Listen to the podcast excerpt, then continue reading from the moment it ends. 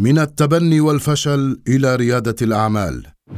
يقال إن الظروف الصعبة تصنع الإنسان إذ قد تكون بعض الظروف ظالمة بحق أصحابها لكن للمرء يد في إنصاف نفسه فهو قادر على قلب المعادلة بالسعي وراء أحلامه.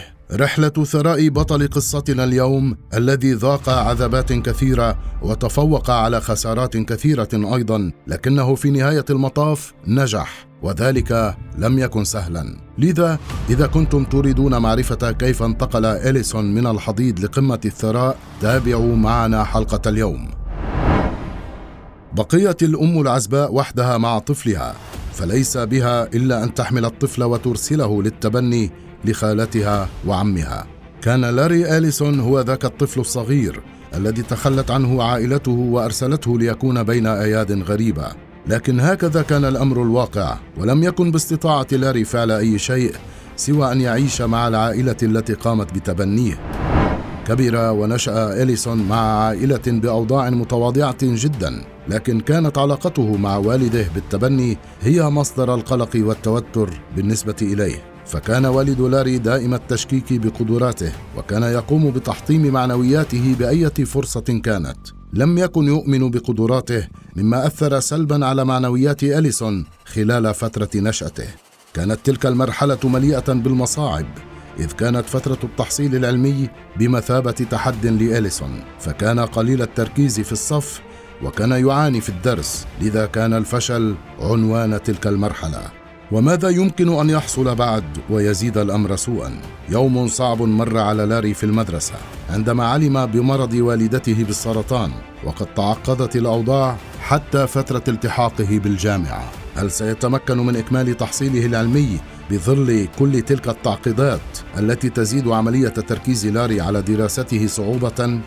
مع الأسف توفيت والدة لاري بعد صراع مع المرض. وقد انعكس هذا الفقدان سلبا على إليسون بحيث غادر الجامعة قبل حصوله على شهادة. لم يفقد لاري اندفاعه بالرغم من أنه كان يتخبط مع مصاعب الحياة.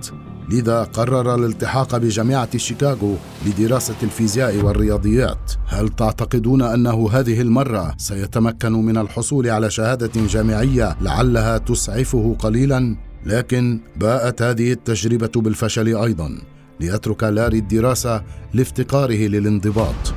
ومع ذلك هذه التجربة كانت مثمرة لأليسون بحيث إنه تعلم خلال تواجده في الجامعة برمجة الكمبيوتر واكتشف أنه يبدع فيها. ناسبت البرمجة أسلوب حياة لاري وراح يتدرب عليها حتى بات يتقنها بشكل رائع. في تلك الفترة كان لاري يحاول كسب المال لتأمين ما يكفيه للطعام والعيش. لذا قرر السفر إلى كاليفورنيا للعمل. ظل ينتقل بين شركة وأخرى في مجال البرمجة لكن كلما كانت خبرته تتوسع كلما كان يتوق لأن ينمو في المجال ويتطور. ما هي الخطة التي ستنقل لاري من مرتبة موظف عادي إلى أهم رجال الأعمال في العالم؟ كانت فكرة تأسيس شركة تراود لاري دوما.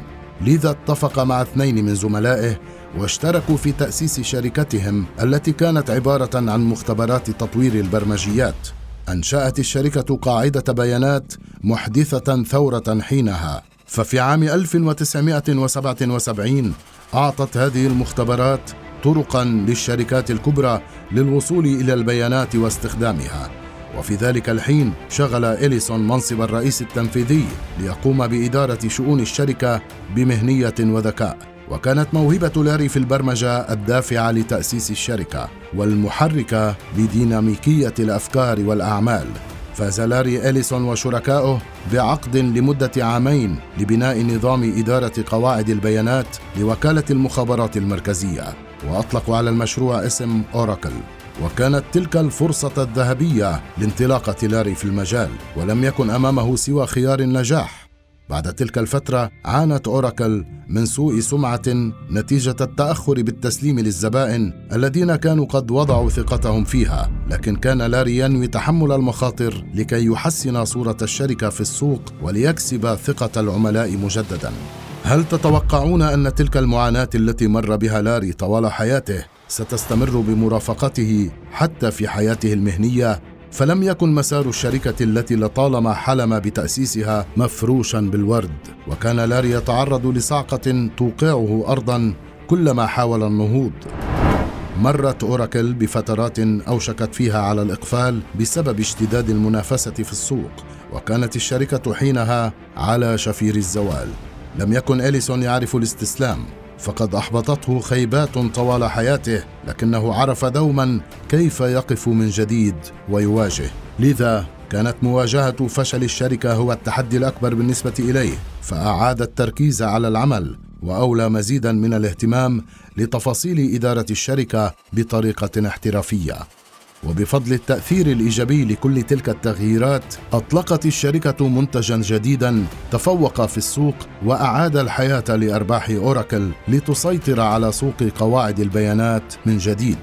بعد أن مرت أوراكل بعدد من الأزمات عادت لتصبح الأولى في سوق البرمجيات. فلاري لم ينس حلمه ورفع قيمة الشركة من شركة لا تتجاوز المليون دولار إلى شركة بلغت قيمتها السوقية حوالي المئتي مليار دولار. في يوم من الأيام لم يكن طموح لاري إليسون سوى تأمين لقمة العيش لكنه توج في العام 2000 بالمرتبة الأولى لأغنى رجال العالم. مع الأسف تراجع بعد عدة سنوات مع محافظته على المرتبة الثامنة بثروة مليار دولار بالإضافة لامتلاكه أسهما بقيمة 15 مليار دولار في شركة تسلا لتصنيع السيارات الكهربائية. ليست المراتب ولا الثروات الأهم في قصص النجاح بل المكافحة للوصول وعدم الاستسلام أعظم ما يمكن أن نتعلمه من هذه القصص. فرحلة لاري إليسون الذي لم يعرف دفء العائلة كانت شاقة ومسيرته المهنية لم تخلو من التحديات والفشل. لكن كل ذلك لم يمنع إليسون من المحاولة مرارا وتكرارا للنهوض وفعلا نجح بذلك. لذا لا تتوقفوا عن المحاولة واجعلوا من الخيبات الوقود للاستمرار والنجاح.